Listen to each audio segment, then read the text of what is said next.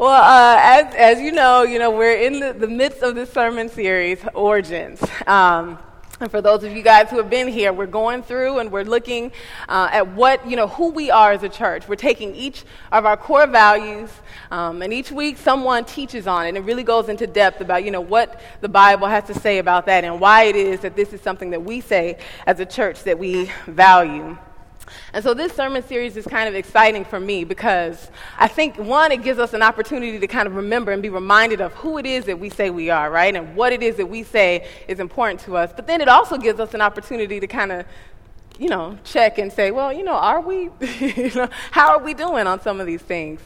Um, it's also exciting for me because I was a part of the, the original group that Pastor Peter got together uh, about five and a half years ago, college students and some young adults. And we kind of came up with these core values and, and prayed through and asked the question, you know, what would it look like to be a New, Test, a New Testament church today? Like, what, what would that be like? How would that be? And we, most of us, didn't have a whole lot in common outside of Pastor Peter and some sort of connection to him loosely sometimes.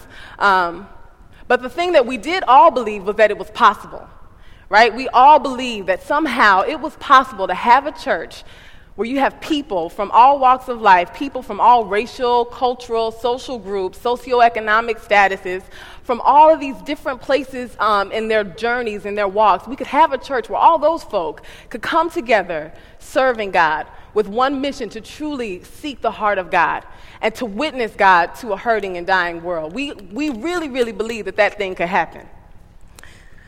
And so we got together and we started praying and we started, you know, really starting to try to grapple with, well, what, what would this look like?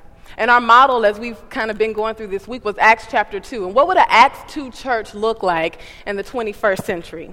And so we would pray together and we would worship together and we would pray some more and we studied the word together and really started to grapple with that passage. And so we asked ourselves, well, what, what were the characteristics of this church? What, what were these people like?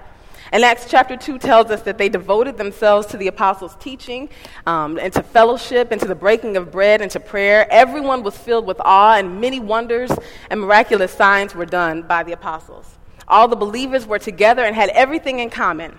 Selling their possessions and goods, they gave to anyone who had need.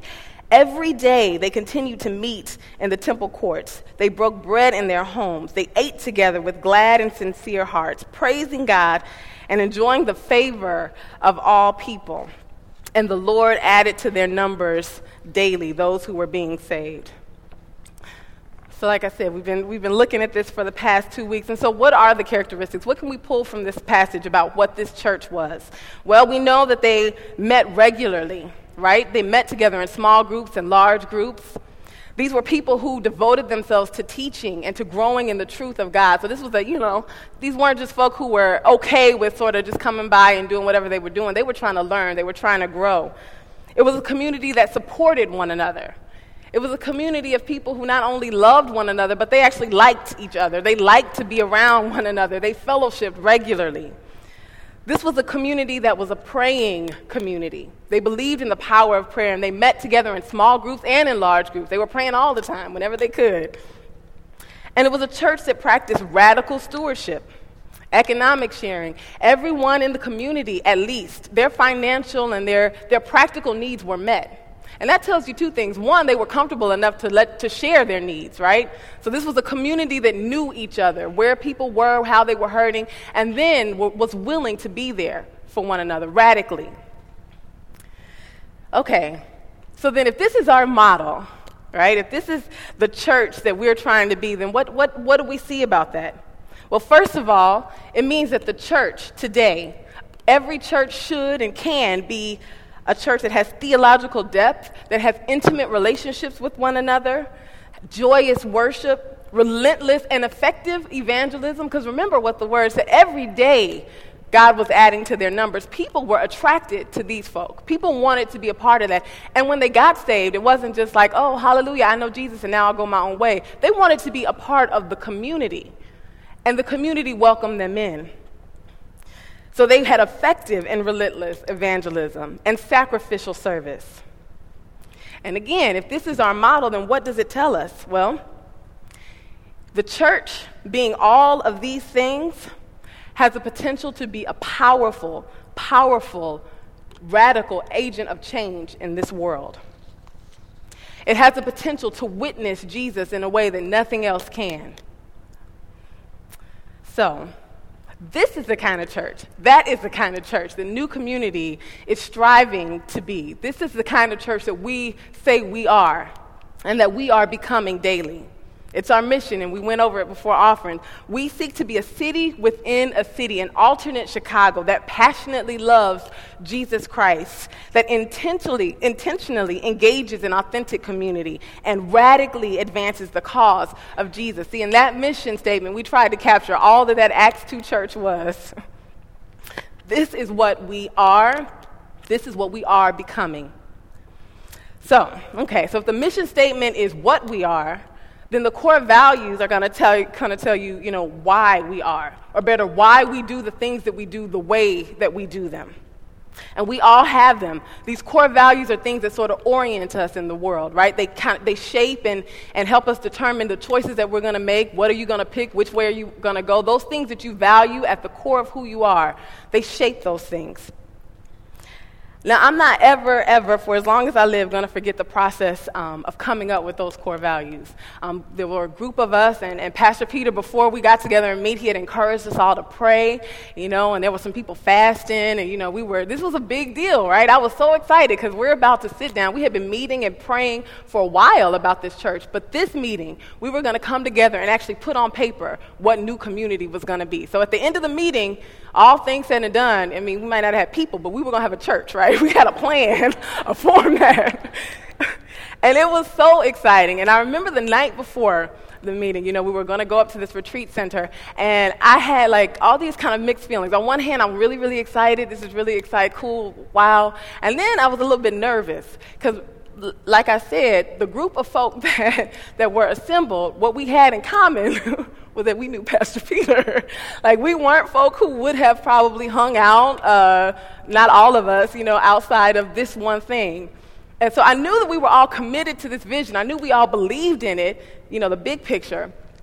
But I was not so sure, you know, that we we're going to be able to agree on those the details you know how what we say we value because we was kind of a loose construct at that time so we get together and we're sitting in this room and i have to tell you i think you know along the journey god sometimes does these things. He gives you um, sort of gifts right? So these moments that you can look back and when everything you know hits the fan and it's crazy you can remember that thing. You can say okay no no i do remember god called us to do this. Well, that meeting for me was one of those times. I don't care how crazy, you know, things get here along the way, how crazy things have ever gotten here along the way. Whenever, if ever, I ever had a moment where I'm like, God, you, hmm, you sure? I can think back on that day and I can remember, no, this was a God thing.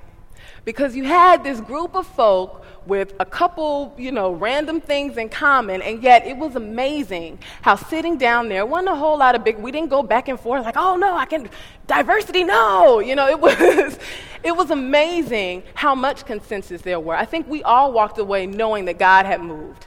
We all walked away kind of from the process like, wow, that was way easier than um, than we kind of thought it would be. It was way easier than it should have been without God, without the Holy Spirit. So, so today I am going to be talking to you about the core value of life change. Um, and of the eight core values that we have, I think that life change is sort of the one that needs the most explaining. Not because we don't understand life change. I, I, think we very, very clearly understand life change, particularly this church. I mean, the five years that we've been a church, we've had folk who have gone from being college students to being like parents of two children. Like we, we, there's been life change, right? People have gone from single to married. Folk have moved. Folk have done. We understand what life change is. So it doesn't need explaining because it's unclear. But of the, the eight that we have, I think it's a little bit odd for anyone, and especially you know a church, to explicitly state that you value life change. I mean, the others make a little bit more sense, right? It makes sense for a church to explicitly state that they value social justice and diversity. Now, granted, not many churches do explicitly state that they value social justice and diversity, but it makes sense that a church would say that, right? It makes sense that a church would say that they value prayer, that they value praise and worship, that they value lost souls. But what does it even really mean to say you value life change? I mean, we said that core values orient us in the world and they shape the way we make decisions. So, how does valuing life change orient us? Life changes whether we want it to or not, right? It changes whether we say we value it or not. So, what does it mean then to say that we as a church value life change? Well, the, the title of my sermon this morning is Life Change A Journey, Not a Destination. And really, at the end of this message, if all you remember is the title, um, I'll be a little bit concerned, right? I might recommend that you seek medical attention, um, but I won't feel like I wasted my time. Because I think that if we can get this one principle, life change, a journey, not a destination, if we can kind of wrap our minds around that, it will radically change the way that we approach life. It'll radically change the way we approach our relationship with God. So, what do I mean then? I think that most of us spend our lives, the majority of our lives, waiting for the next thing. We're waiting for a job, we're waiting for a spouse, we're waiting for children, we're waiting to be delivered from some sin that we're struggling with, we're waiting to be more spiritually mature, we're waiting, always waiting for that next thing. And it really shapes everything that we do. Probably 90% of our prayer life is spent asking God for that next thing. God, uh, you know, will you send a spouse? God, will you deliver me? God, what? We're always asking, trying to get to that next thing. We should be more spiritually mature. We should pray more. We should know more scripture. We should be married by now. We should have the job that, you know, our college degree said we were going to get. We should, we should be somewhere other than wherever it is in this moment at this time. And then there's the other kind of waiting. Whenever we're in the midst of very painful changes, the loss of loved ones or relationships, and we find ourselves just waiting to get through it, right? Waiting to feel like ourselves again, waiting to not be so sad, waiting to be somewhere other than where we are right now, in this place, in this time. Well, one of the biggest lessons that I have learned and am learning and will probably be learning until the day that I die is that in this Christian life, the process right? The journey is just as important, if not more important, than the end result. It's in the journey. It's in that in between time when you're uncomfortable, when you're trying to figure out, you know, what you think you should be and what you think you should be doing. It's in those spaces that we see God, that we learn God, that we come to know God more fully, and that we're transformed. Anybody who uh, has been in church for a while could probably tell you the story of Abraham. This is sort of getting into where we're going. I love the Old Testament because you get these characters, right, and you get to see their life unfold before you. It's stories. It's not just like, you know, kind of this is what you should do or this is what happened. You get to see real people. And so this morning, as I'm thinking about, you know, how will I preach this? What, how do I say this? I thought, well, what better way to do it than to go to the Old Testament and, and, and actually see a journey and just sort of walk through a journey. So that's what we're going to do this morning. We're going to look at Abraham and, uh, and his part, a part of his journey. And I think that, uh, you know, he, again, he's a familiar character. He's someone who, you know, if you've been in the church for any time, you, kind, you know who he is. He's kind of the father of the faith, one of the patriarchs. He, we got Abraham. And if someone, if a non Christian were to ask you to tell them the story of Abraham and Sarah, you might say something like, well, you know, there was uh, this couple, Abram and Sarai, that was their original names. And God called Abram one day and said, you know, go to a land that I will show you. And he took his whole family and then they went. And God promised him a whole bunch of stuff. He was going to have, you know, a lot of kids and he was going to have land. And so Abram was excited. And then God changed his name. Then, you know, they became Abraham and Sarah because he was going to make them the father of many nations. And after some time passed, they had Isaac, and it was like, wow, this is exciting because this is part of the promise. And then God tells Abraham to sacrifice Isaac, and Abraham is really faithful, so he goes to sacrifice Isaac. But before he does, of course, God steps right in and tells him, no, no, no, don't do that. Um, and it's, you know, his faith was counted to him as righteousness. And, you know, that's kind of our story. And some of us might throw in there that along the way he kind of lost faith and he had another son, Ishmael, with Hagar. And some of us might throw in the, the, fact that, well, you know, the promise wasn't truly fulfilled until Jesus Christ came, and that's how everyone was blessed through Abraham. You know, little details here and there, but for the most part, right, that's the way we understand Abraham. That's the way we tell the story, if you just had to tell an overview of his life. And see, I want to submit to you today that that's kind of, sort of, uh, the way we look at our own lives. Abraham got a call and a promise. Abraham went, then the promise was fulfilled. Woohoo! Right? We go right from the call to the end. and we stop along the way at the waypoints that sort of move us quickly to the end, but that's what we're concerned about. So it might be Michelle got a call, and then Michelle uh, went to a Christian college, and then Michelle met Pastor Peter, and then they got into a church, and she, you know what I mean? You'd like, the, the, the important details that fit for the destination that we're trying to get to. Well, like I said, my whole the thing that I want you to get today is that what's important in this story is the stuff in between. So that's what we're going to look at, the stuff in between. And hopefully at the end of this sermon you'll see how Abraham's relationship with God and how Abraham is changed and transformed, how the relationship evolves. This process of life change that Abraham goes through. So let's go ahead and get into it. If you have your Bibles, you can turn to Genesis 12 and it will come up on the screen if you don't. So, beginning with the first verse, it reads The Lord had said to Abram, Leave your country, your people, and your father's household, and go to the land I will show you. I will make you into a great nation and bless you. I will make your name great, and you will be a blessing. I will bless those who bless you, and whoever curses you, I will curse. And all people on the earth will be blessed through you. So Abram left, as the Lord had told him, and Lot went with him. Abram was 75 years old. 75, remember that? years old. When he set out from Haran.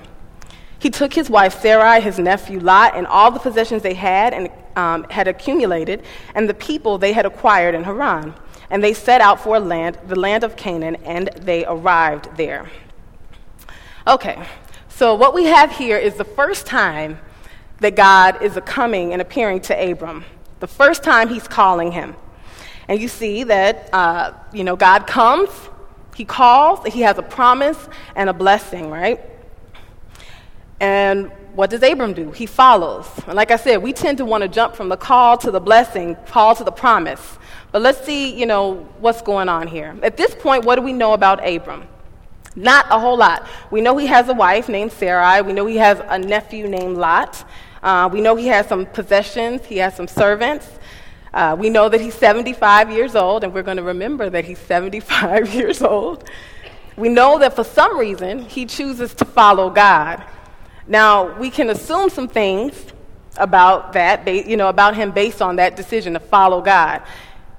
I assume that he has some sort of belief system right? I mean, I assume that because I, my, I imagine that if I believed in nothing and then something came to me and said, take your family and go, I might think I was insane, right? But Abram doesn't respond by going and talking to family and saying, I'm going crazy. He actually goes. So I'm, I'm assuming he has some sort of belief system. Um, but we don't know what belief system. We don't know what his faith is.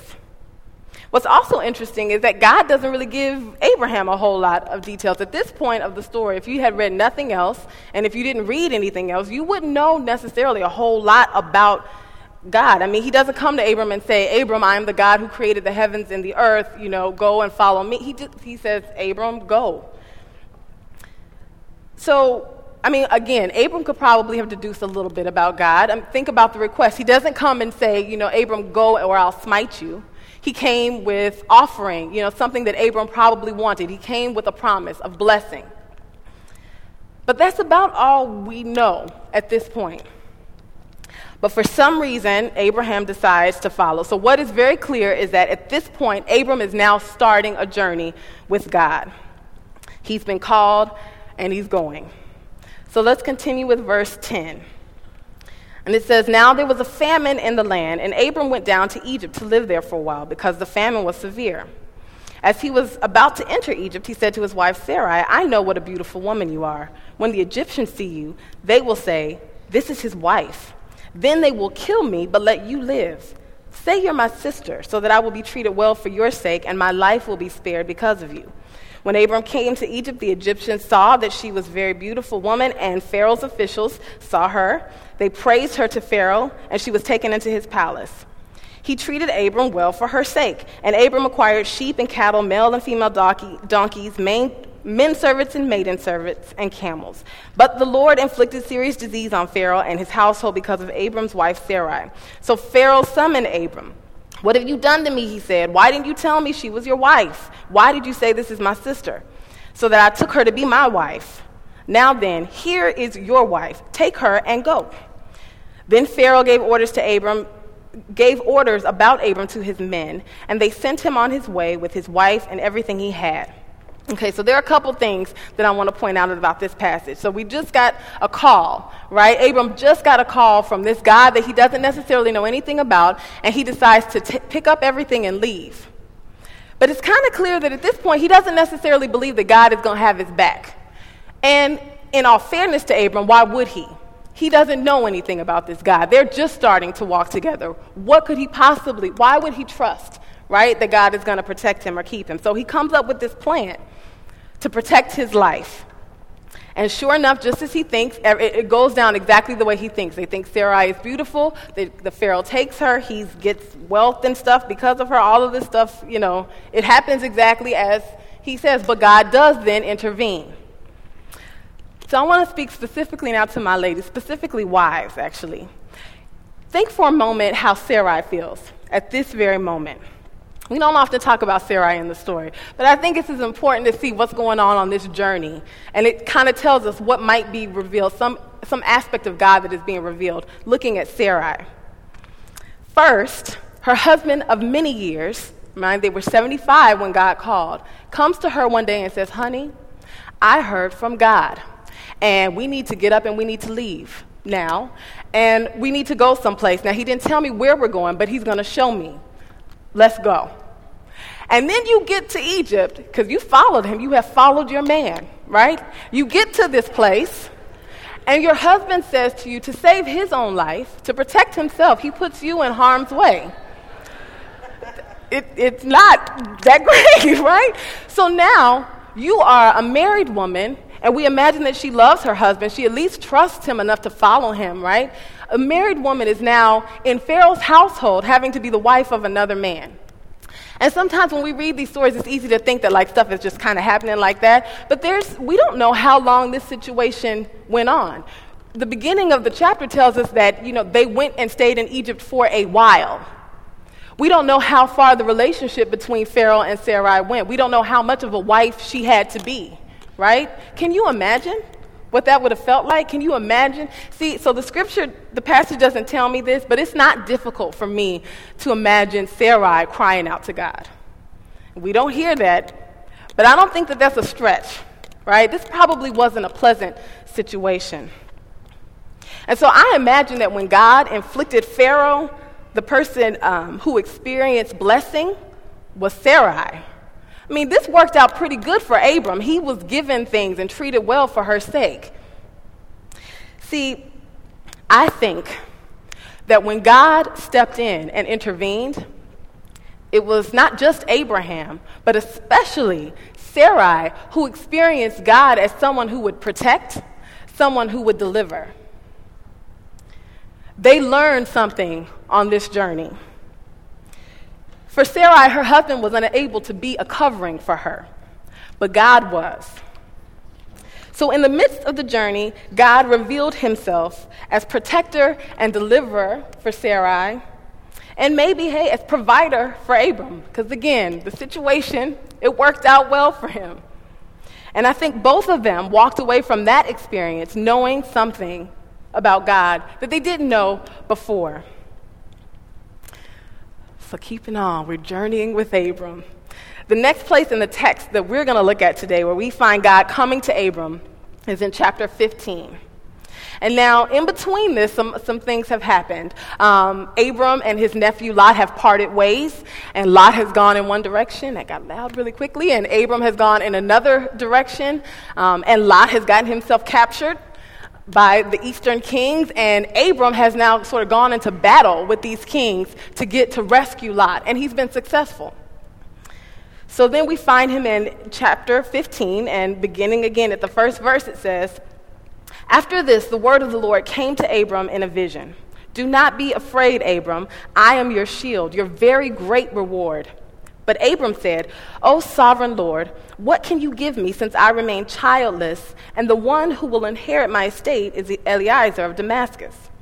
And Abram said, You have given me no children, so a servant in my household will be my heir. The word of the Lord came to him This man will not be your heir, but a son coming from your own body will be your heir. He took him outside and said, Look up at the heavens and count the stars, if indeed you can count them. Then he said to him, So shall your offspring be. Abram believed the Lord, and it was credited to him as righteousness. Okay, so again, you know, this kind of sounds a little familiar. We see God coming to Abraham, similar to, you know, what happened in chapter 12. There's a call, and in this case, it's a call, you know, don't be afraid. And then there's a promise. And a similar promise, a promise of heirs, a promise of blessing. But there's something markedly different about this particular interaction. First of all, unlike the first time that God came to Abram, we see a very different response from Abram. We see a response. In chapter 12, Abram, Abram doesn't really say anything. God comes, God says, go, Abram goes, and that's really all you get. But here in chapter 15, Abram replies, Abram interacts with God. And what does he say? He calls God Lord. Now, it's easy to sort of uh, breeze past that part um, because, you know, God, Lord is used all through the Bible, God, and it's easy to sort of take that language for granted. But think about it. This is the first time that Abram is speaking to God, and what he says is Lord. What he calls him is Lord. He names God. He calls him Master, ruler. See, implicit in this, to- in this term is sort of um, an idea that there's willing submission to a power greater than yourself. Abraham is acknowledging the might and the majesty of God. Again, you may be thinking, big deal, right? I mean, good, he got it right. He finally sees who God is. But I want to caution you. See, the point here isn't that God correct, that Abram correctly identified God. The point is what got Abram to a point where he could make that identification. See, in chapter 12, Abram didn't know God as Lord. Abram didn't necessarily know God as anything. We don't know what his relationship was. But here we're starting to see it's not just somebody who's like blind obedience. We're starting to see relationship, right? We're starting to see, to see some trust. Abraham is starting, or excuse me, Abram is starting to understand something about this God that he is following him he just left Egypt and he saw God move on, on his behalf. He's just been in a battle and he's won. Things are happening that are revealing to him that, you know what, this God, this God has authority over other kings. He's had a couple interactions with other kings and come out victorious. And this God, who he is following, is the reason. So he's starting to understand something about the God that he is serving. Now, if we didn't have the stuff in between, if we didn't know about Egypt, if we didn't know about some of the other things that come, if Abram had not experienced those things, would he know God as Lord? Would he be able to say, God, your Lord in this passage? I don't think so. But we're going to continue on because I want to prove it to you.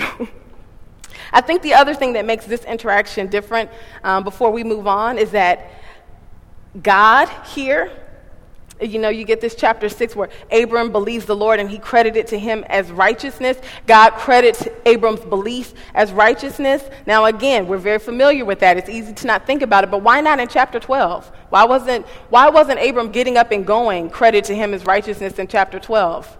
We don't know what he believed. We don't know what he thought. We don't know why he went. We don't know what his motives are. But again, you're starting to see this evolution. You're starting to see this process, process unfolding before your eyes. Something is happening between God and between Abram. And so now Abram believes God, and now that is credit to him as righteousness. There is a relationship that's moving past just obedience, to maybe trust. So let's continue.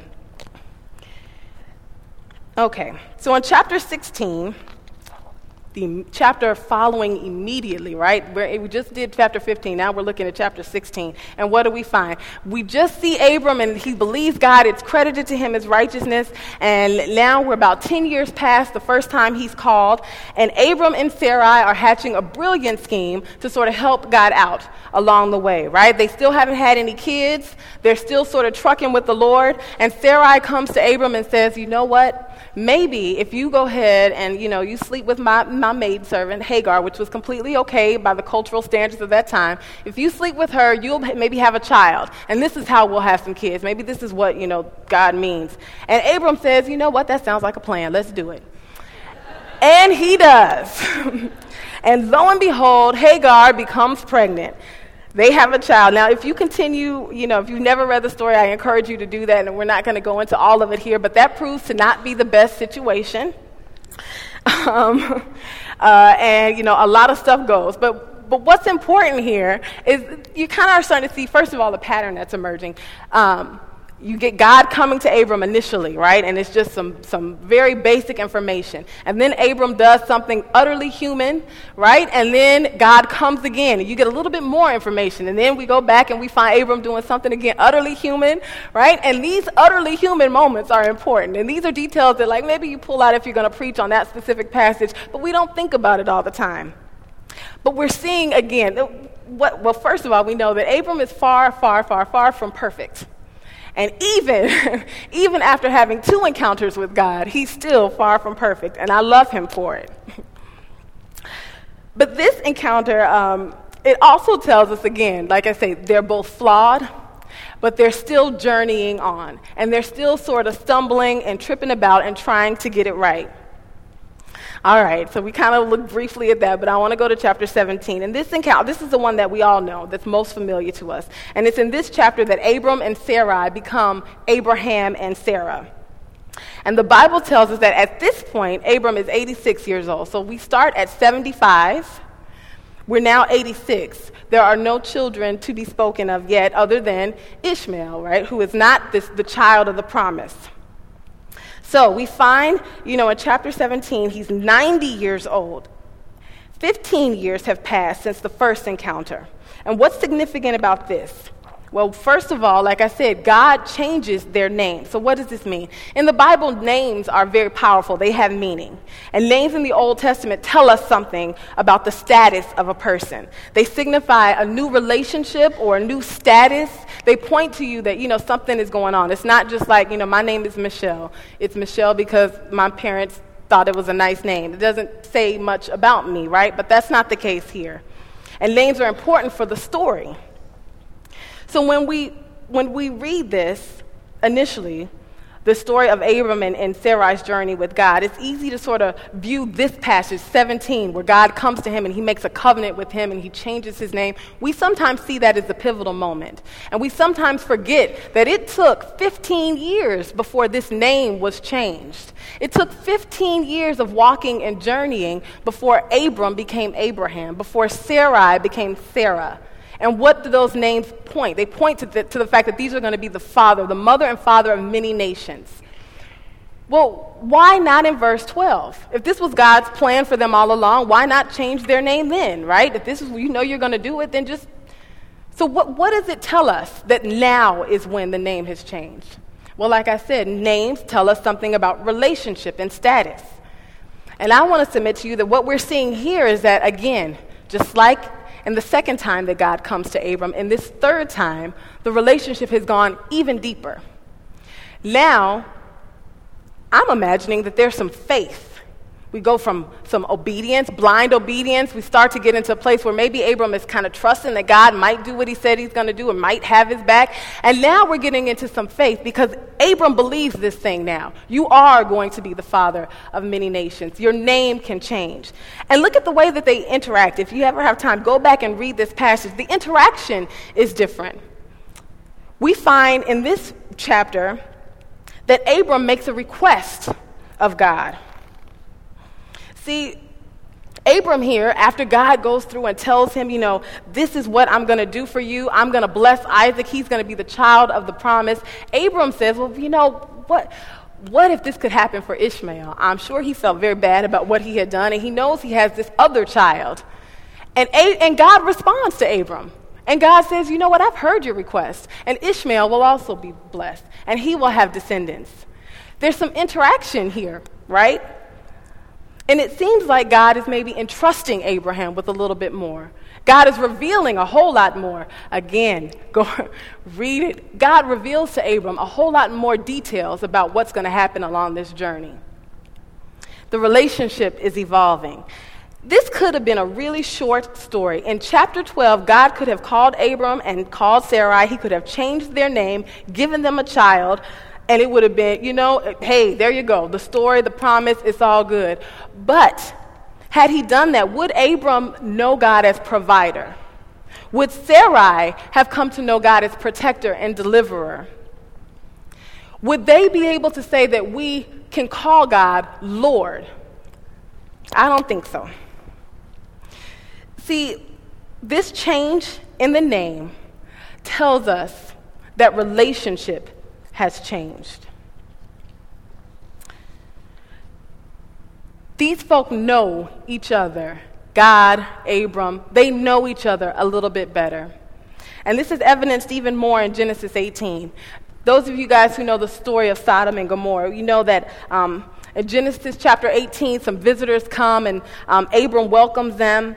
And there's a whole lot of stuff that happens, and just before they're about to go, you know, they're heading out toward Abraham. And, um, and in verse 16, it says, When the men got up to leave, they looked down toward Sodom, and Abraham walked along with them to see them on their way. Then the Lord said, and this is important the Lord said, Shall I hide from Abraham what I am about to do? Abraham will surely become a great and powerful nation, and all the nations of the earth will be blessed through him, for I have chosen him so that he will direct his children and his household after him to keep the way of the Lord by doing what is right and just. So the Lord will bring about for Abraham what he has promised him. And then the Lord said to Abram, Let me tell you what I'm going to do. And he begins to share his plans. The outcry of Sodom and Gomorrah is just, you know, it's bad down there, and I need to go and see what is going on. And verse 22 and 23 is where we're going to stop with this chapter because it says, you know, the men turned away and went toward Sodom, but Abraham remained standing before the Lord. Then Abraham approached him.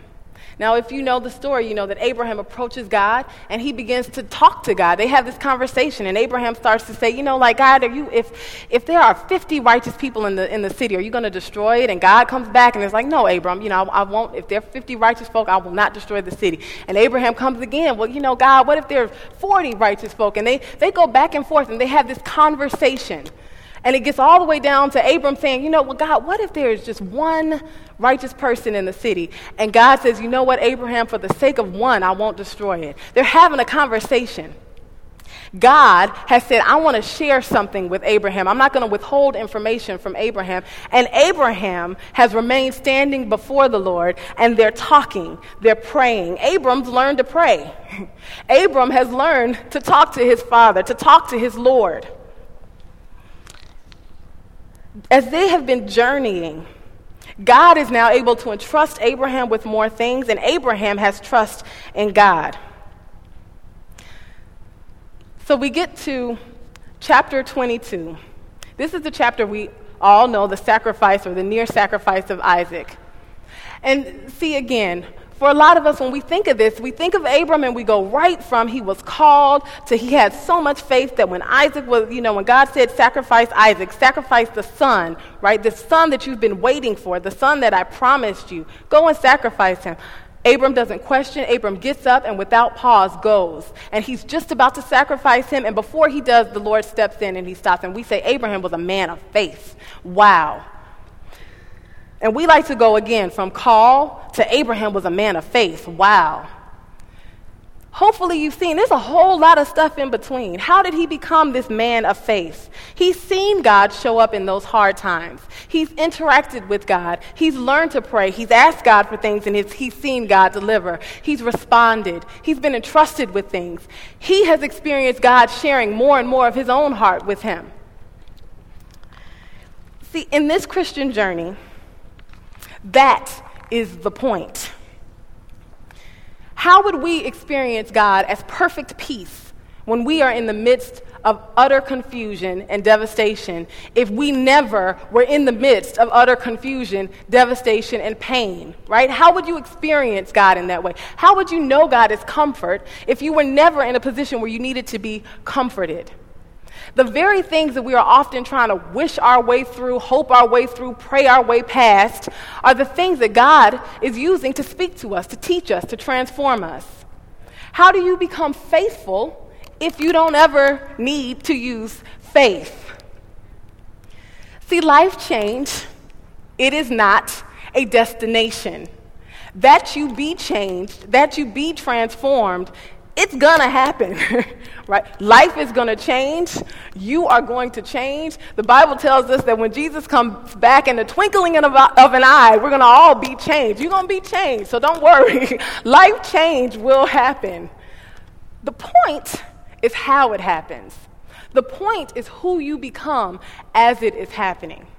So, in the beginning, I said it's kind of funny for us to say as a church that we value life change as a, as a, a core value, to say that, that that is who we are, that's going to orient us. Well, what does that mean? Well, it means that as a church, we're going to be committed to each other on this journey.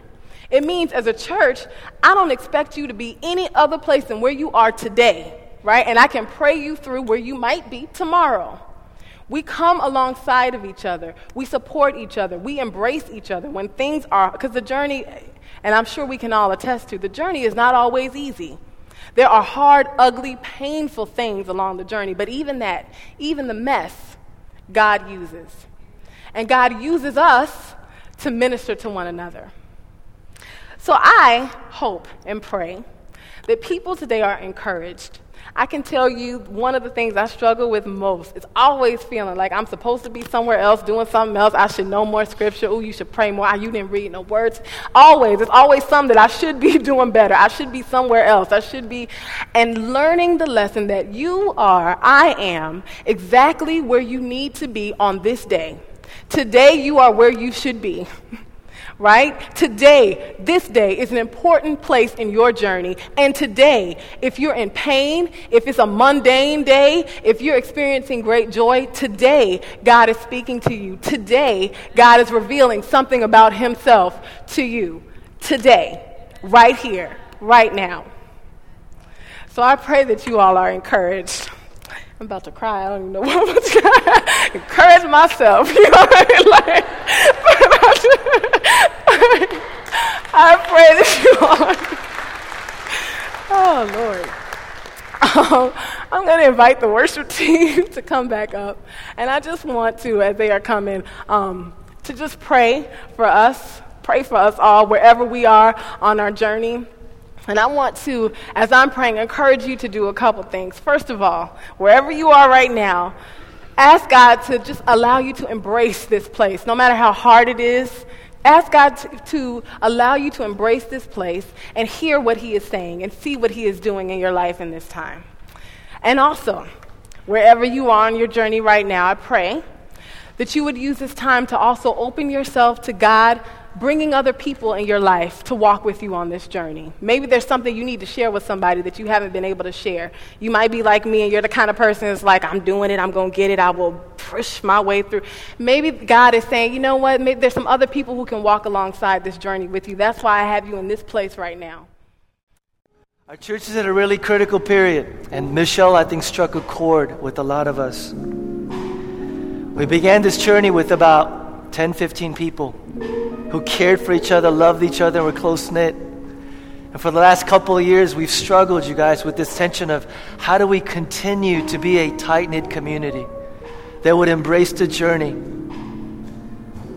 My heart breaks when I walk in on Sundays and I don't know 90% of you that are here.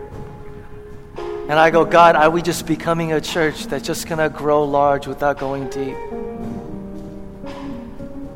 The only way for us to be a church that God has called us to, be that community, to somehow be a community that embraces the journey and recognizes, I can't do this alone. Can I just encourage us before we go today to do something? We all stand up together. We all stand up together. And we're not going to do this for long. We have a wonderfully large sanctuary, and can I just ask you guys to, right where you're at in your pews, maybe get together, turn around, form groups of like four or five people. And let's hold hands and form just small circles right where we're at, okay? Right where we're at. Right where you're at, okay? Just form circles of people that are around you. And worship team, can I ask you guys to do this too, just for this prayer time? And then you guys come and lead us again. I want to make sure that every single person, literally, that is in this room right now is joined with somebody, okay? And make sure that your hands are held with somebody. And I'm going to ask you guys to do something huge. I'm either going to ask you to pray and say, God, Will you help me be committed to pursuing life change in community in this church? So you're not at that place of saying, Yep, I'm there, I'm wanting to jump in. But will you be open to praying, God, will you bring me to that place where I can? And then for second of us, the, the rest of us, our prayer is, God, I'm committed to this, and I just don't even know where to begin, God. The church just seems so big, so overwhelming, or God, I've got these issues, I, I, and I, wanna, I want to be in community to overcome them, God. I want to grow together as community. I want to be committed to people. I want people to be committed to me. God, show me how. Show me how, God. And Spirit of God, lead me in the way. Tell me where to go. And within that circle, will you A, pray this for yourself, and then B, pray this for the person standing to your right and person standing to your left. This is perhaps one of the most important things we'll pray together as a corporate community. Because unless we are committed to doing this together, we can't do it at all. Spend a moment right now in your hearts praying for the person standing to your right, to your left, and praying for yourself. Show me how, God. I'm ready to jump in. God, I'm not ready to jump in yet. I'm scared. I'm afraid. And I quite don't even.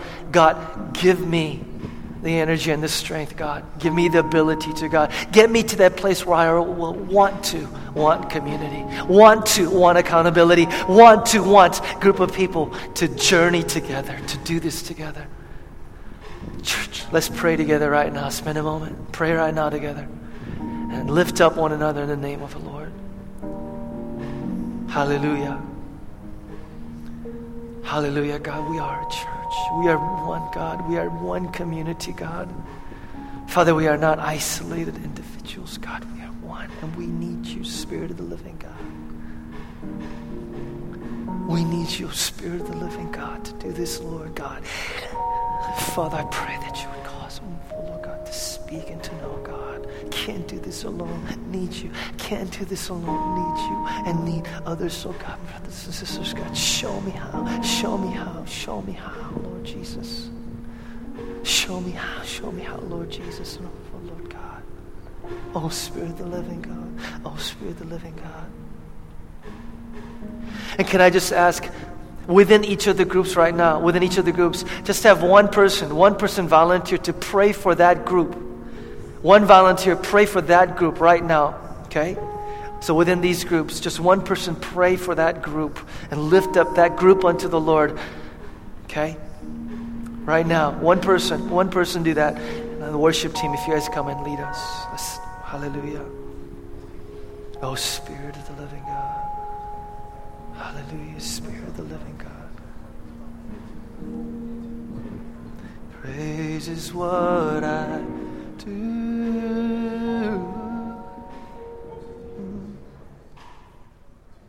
It's what I do.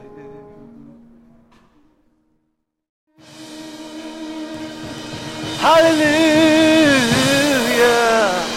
Yes, God.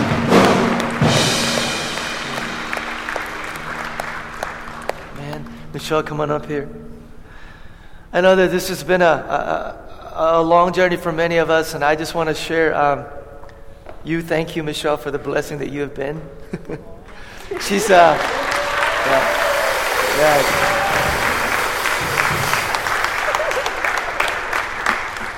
You guys are getting to hear from people that started the church, and you're getting to hear their hearts, and uh, I know that you're being blessed. Um, look, the journey that Michelle shared with us is intentional, it's hard, and it's going to take a while.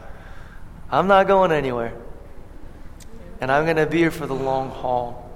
And we're going to be here for the long haul. Look, a great way to connect will be this barbecue right after the church. So if you don't have any place to go, stick around, okay? It's right across the street. Would love to get to know you better. Michelle, mm-hmm. thank you again. May the Lord go with you and go behind you, go beside you. As you go forth today, share the love of Christ that is in you. Be a witness today for Him, for He has been a blessing to you. In the name of the Father, Son, and the Holy Spirit. Have a great week, you guys, and we'll see you back here next Sunday.